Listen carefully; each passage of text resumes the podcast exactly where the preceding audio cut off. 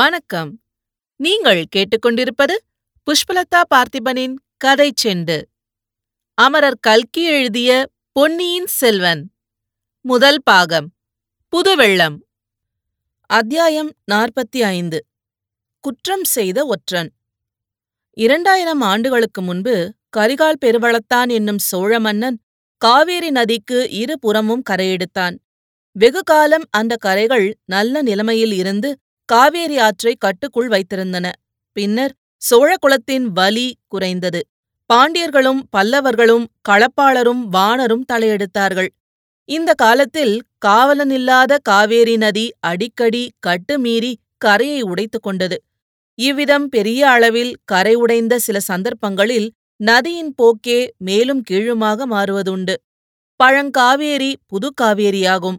அடியோடு நதியின் கதி மாறிப்போய்விட்டால் பழைய நதிப்படுகை சில சமயம் நன்சை நிலமாக மாறும்.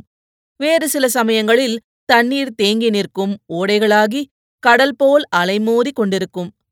பழையாறு நகரின் சோழ மாளிகைகளையொட்டி தென்புறத்தில் அத்தகைய ஓடை ஒன்று இருந்தது.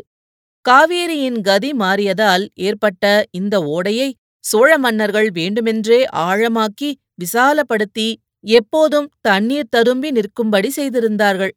அரண்மனைக்கும் முக்கியமாக அந்தப்புறங்களுக்கும் இந்த விசாலமான நீரோடை ஒரு நல்ல பாதுகாப்பாக இருந்தது. அந்த வழியில் யாரும் எளிதில் வந்துவிட முடியாது. அரண்மனையோடு நெருங்கிய தொடர்புள்ளவர்கள்தான் படகில் ஏறி வரலாம். அரண்மனை அந்தப்புறங்களின் அழகிய உத்தியானவனங்கள் இந்த நீரோடையை ஒட்டி அமைந்திருந்தன. அரண்மனை மாதர்கள் நிர்பயமாக அந்த உத்தியான வனங்களில் எந்த நேரமும் உலாவுவார்கள், கூடி குலாவுவார்கள், மயில்களாகி ஆடுவார்கள், குயில்களாகி பாடுவார்கள். சில சமயம் ஓடையில் இறங்கி நீராடுவார்கள். ஓடையில் ஓடம் ஓட்டியும் விளையாடுவார்கள். சோழர் குலத்தில் ஓர் அரசர் காலமாகி இன்னொருவர் பட்டத்துக்கு வரும்போது புதிய அரண்மனை கட்டிக்கொள்வதுண்டு. பழைய அரண்மனையில் காலமான மன்னரின் ராணிகளும் மற்ற பிள்ளைகளும் வசிப்பார்கள். பழையாறு அரண்மனைகளில் செம்பியன்மாதேவியின் அரண்மனைக்கு அடுத்தபடியாக குந்தவை பிராட்டியின் மாளிகை அழகிலும் கம்பீரத்திலும் சிறந்து விளங்கியது. அது சுந்தர சோழர் வசித்த அரண்மனை அல்லவா? அவர் தஞ்சை சென்ற பிறகு குந்தவை அந்த அரண்மனையின் எஜமானியாக விளங்கினாள். அம்மாளிகையின் பின்புறத்து உத்தியாவனம் மிக சோபிதமாக விளங்கியது. அதில் வானலாவிய ஆலமரங்களும் இருந்தன, சின்னஞ்சிறு பூஞ்செடிகளும் இருந்தன. வளைந்து நெளிந்து மரங்களைத் தழுவிக் கொண்டிருந்த பூங்கொடிகளும் பூங்கொடிகளாலான கொடி வீடுகளும் இருந்தன. குந்தவையும் அவளுடைய தோழிமார்களும் மாலை நேரங்களை பெரும்பாலும் அந்த உத்தியாவனத்திலேயே கழிப்பது வழக்கம். சில சமயம் எல்லாரும் சேர்ந்து ஓரிடத்தில் உட்கார்ந்து கொண்டு கதைகளை பேசி கொட்டமடிப்பார்கள். இன்னும் சில சமயம் இரண்டு பேராகவும் மூன்று பேராகவும் பிரிந்து சென்று அந்தரங்கம் பேசுவார்கள். சில நாளாக குந்தவையும் வானதியும் தனியே பிரிந்து சென்று பேசுவது வழக்கமாய் போயிருந்தது. அன்றைக்கு ஒரு பெரிய ஆலமரக் கிளையில் கட்டி தொங்கவிட்டிருந்த கொடி ஊஞ்சலில் குந்தவையும் வானதியும் அமர்ந்து ஆடிக்கொண்டும் பேசிக்கொண்டும் இருந்தார்கள்.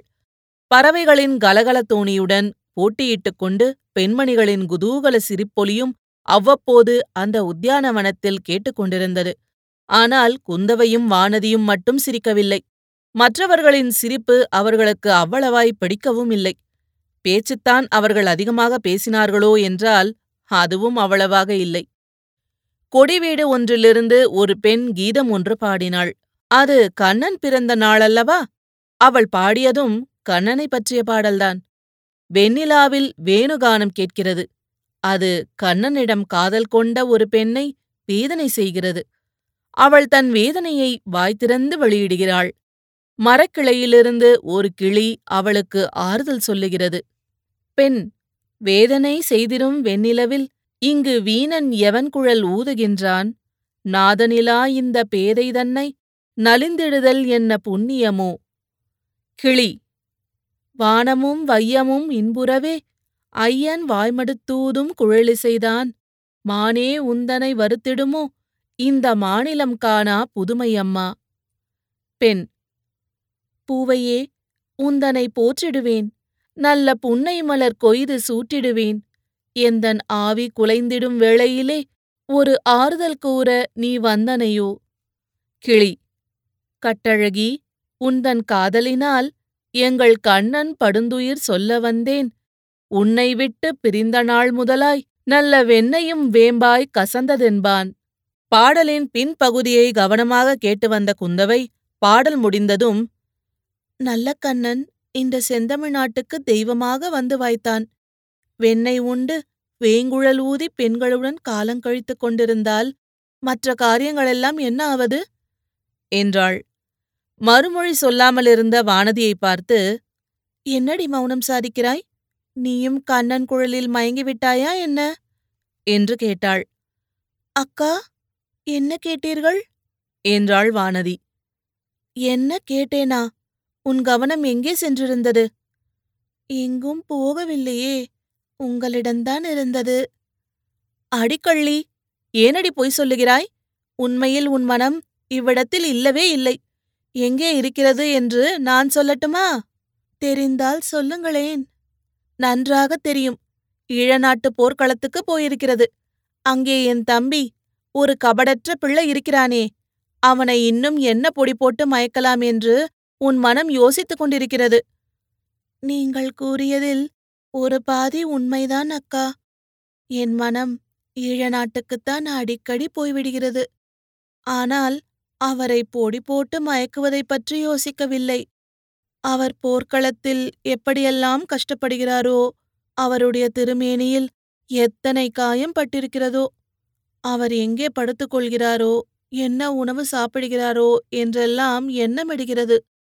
அவர் அப்படியெல்லாம் அங்கே கஷ்டப்பட்டு கொண்டிருக்க, இங்கே நான் சுகமாக உண்டு உடுத்து பஞ்சனை மெத்தையில் படுத்து தூங்குவதை நினைக்கும்போது வேதனையாயிருக்கிறது. எனக்கு மட்டும் இறகுகள் இருந்தால் இந்த நிமிஷமே இலங்கைக்கு பறந்து போய்விடுவேன். பறந்து போய் என்ன செய்வாய்? அவனுக்கு மேலும் உபத்திரவந்தானே செய்வாய்? ஒரு நாளும் இல்லை. அர்ஜுனனுக்கு சுபத்ரையும் கிருஷ்ணனுக்கு சத்யபாமாவும் ரதம் ஓட்டியது போல் நானும் ஓட்டுவேன். அவர் பேரிலேயும் அம்புகளை என் மார்பில் நான் தாங்கிக் கொள்வேன். நீ தாங்கிக் கொண்டால் அதை அவன் பார்த்து கொண்டிருப்பானா? அது அவருக்கு இஷ்டமில்லாவிட்டால் பாசறையில் காத்திருப்பேன். போர்க்களத்திலிருந்து அவர் திரும்பி வந்ததும் காயங்களுக்கு மருந்து போட்டு கட்டுவேன். மலர்படுக்கை விரித்து வைத்திருப்பேன். அறுசுவை உண்டி சமைத்து வைத்திருந்து அளிப்பேன். உடல் வலியை மறப்பதற்கு வீணை மீட்டி பாட்டு பாடி தூங்க பண்ணுவேன். இதெல்லாம் நடவாத காரியங்கள் வானதி. சோழ குலத்து வீரர்கள் போர்க்களங்களுக்கு பெண்களை அழைத்து போவதில்லை. ஏனக்கா அப்படி? அவர்களுக்கு புண்களை பற்றி பயமில்லை. அதை காட்டிலும் பெண்களை பற்றிதான் அதிக பயம். அது ஏன்? பெண்களை அவர்கள் என்ன செய்து விடுவார்கள்? அவர்களை ஒன்றும் செய்ய மாட்டார்கள். ஆனால் உன்னை போன்ற பெண்கள் போர்க்களத்துக்கு போனால் எதிரிப்படை வீரர்கள் உங்களுடைய அழகை கண்டு மயங்கி வந்து சரணாகதி அடைந்து விட்டால் என்ன செய்கிறது? அப்போது நம் சோழ நாட்டு வீரர்கள் தங்களுடைய வீரத்தை காட்ட முடியாதல்லவா? பெண்களை கொண்டு வெற்றியடைந்தார்கள் என்ற புகழை சோழ குலத்தார் விரும்புவதில்லை. அப்படி கூட உண்டா? எதிரி வீரர்கள் அவ்வளவு மூடர்களாய் இருந்து விடுவார்களா? பெண்களின் அழகை கண்டு மயங்கி விடுவதற்கு ஏன் மாட்டார்கள்?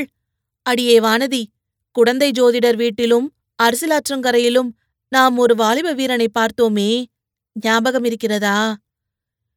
இருக்கிறது. அதற்கு என்ன? நம்மையெல்லாம் கண்டதும் அவன் எப்படி போதை கொண்டவன் போல் மயங்கி நின்றான் என்பது ஞாபகம் இருக்கிறதா? அதுவும் ஞாபகம் இருக்கிறது. ஆனால் நம்மையெல்லாம் பார்த்துவிட்டு என்று தாங்கள் சொல்லுவதுதான் தவறு. அவன் தங்களை பார்த்துவிட்டுத்தான் அப்படி மயங்கி நின்றான். பக்கத்தில் நின்றவர்களை அவன் கண்ணெடுத்தும் பார்க்கவில்லை. அக்கா வானதி, நல்ல பொய் சொல்கிறாய். பரிகாசம் செய்கிறாயா என்ன? இல்லவே இல்லை. நான் ஒன்று கேட்கிறேன், அதற்கு உண்மையாக விடை சொல்கிறீர்களா? கேட்டு பாரேன். அந்த வாலிப வீரனுடைய ஞாபகம் உங்களுக்கு இப்போது ஏன் வந்தது? நல்ல வாயாடியாக போய்விட்டாய் நீ. அவனுடைய ஞாபகம் வந்ததில் என்ன தவறு? தவறு என்று யார் சொன்னது? நான் சொல்லவில்லையே. அது மிகவும் இயற்கைதான். எனக்கு கூட அந்த வாலிபனுடைய கதி அப்புறம் என்னவாயிற்றோ என்று கவலைதான். உனக்கேன் அதை பற்றி கவலை உண்டாக வேண்டும்? ஏன் கவலைப்படக்கூடாது? ஒருவரை நாம் பார்த்திருந்தால், அவரை பற்றிய ஞாபகம் நமக்கு அடிக்கடி வந்தால், அவர் என்ன ஆனார் என்று தெரிந்து கொள்ள விரும்புவது இயற்கை அல்லவா? நல்ல இயற்கை. அப்படியெல்லாம் மனம் சிதறுவதற்கு நாம் இடம் கொடுத்துவிடக்கூடாது. மனத்தை கட்டுப்படுத்தி வைக்க வேண்டும். அதோ கேளடி வானதி, அது என்ன பறை சத்தம்? அந்த குரல் என்ன சொல்லுகிறது? சற்று கவனமாக கேள்பார்க்கலாம். ஆம், தூரத்தில் எங்கேயோ வீதியில் பறை கொட்டும் சப்தமும் நடுநடுவே மனித குரல் கூச்சலிடும் சத்தமும் கேட்டது. காது கொடுத்து கவனமாக கேட்டபோது மனித குரல் கூறியது இது என்று தெரிந்தது. சத்ருநாட்டிலிருந்து வந்த ஒற்றன் ஒருவன் தஞ்சாவூர் கோட்டையில் பொய் முத்திரையை காட்டி புகுந்து உளவு அறிந்து கொண்டு ஓடிவிட்டான். இரண்டு பேரை மரண காயப்படுத்திவிட்டு தப்பி போய்விட்டான். வாலிப பிராயத்தினன், வாட்டசாட்டமான தேகமுடையவன், இந்திரஜித்தை போன்ற மாயதந்திரக்காரன். பெயர் வல்லவரையன் வந்தியத்தேவன். அவனுக்கு அடைக்கலம் கொடுப்போருக்கு மரண தண்டனை விதிக்கப்படும். அவனை பிடித்துக் கொடுப்போருக்கு ஆயிரம் பொன் பரிசு அளிக்கப்படும். தஞ்சை கோட்டை தளபதி பழுவேட்டரையர் காலாந்த கண்டகரின் கண்டிப்பான கட்டளை. இவ்விதம் மனித குரல் கூறி முடித்ததும் பறை தம் தம் தடதடதம் என்று முழங்கியது. குந்தவை தேவியின் திருமேனி ஏனோ நடுங்கியது. அச்சமயம் தாதி ஒருத்தி வந்து, தேவி, ஆழ்வார்க்கடியார் என்னும் வீர வைஷ்ணவர் தங்களை பார்க்க வந்திருக்கிறார். ஏதோ அவசர காரியமாம் என்றாள். இதோ வந்துவிட்டேன் என்று சொல்லிவிட்டு குந்தவை கொடி ஊஞ்சலிலிருந்து இறங்கி சென்றாள். இத்துடன் இந்த அத்தியாயம் முடிவடைகிறது. மீண்டும் அடுத்த அத்தியாயத்தில் சந்திப்போம். இது போன்ற பல சுவாரஸ்யமான கதைகளை கேட்க கதை செண்டு சேனலை லைக் பண்ணுங்க, கமெண்ட் பண்ணுங்க, ஷேர் பண்ணுங்க. மறக்காம சப்ஸ்கிரைப் பண்ணாதவங்க சப்ஸ்கிரைப் பண்ணிடுங்க. நன்றி.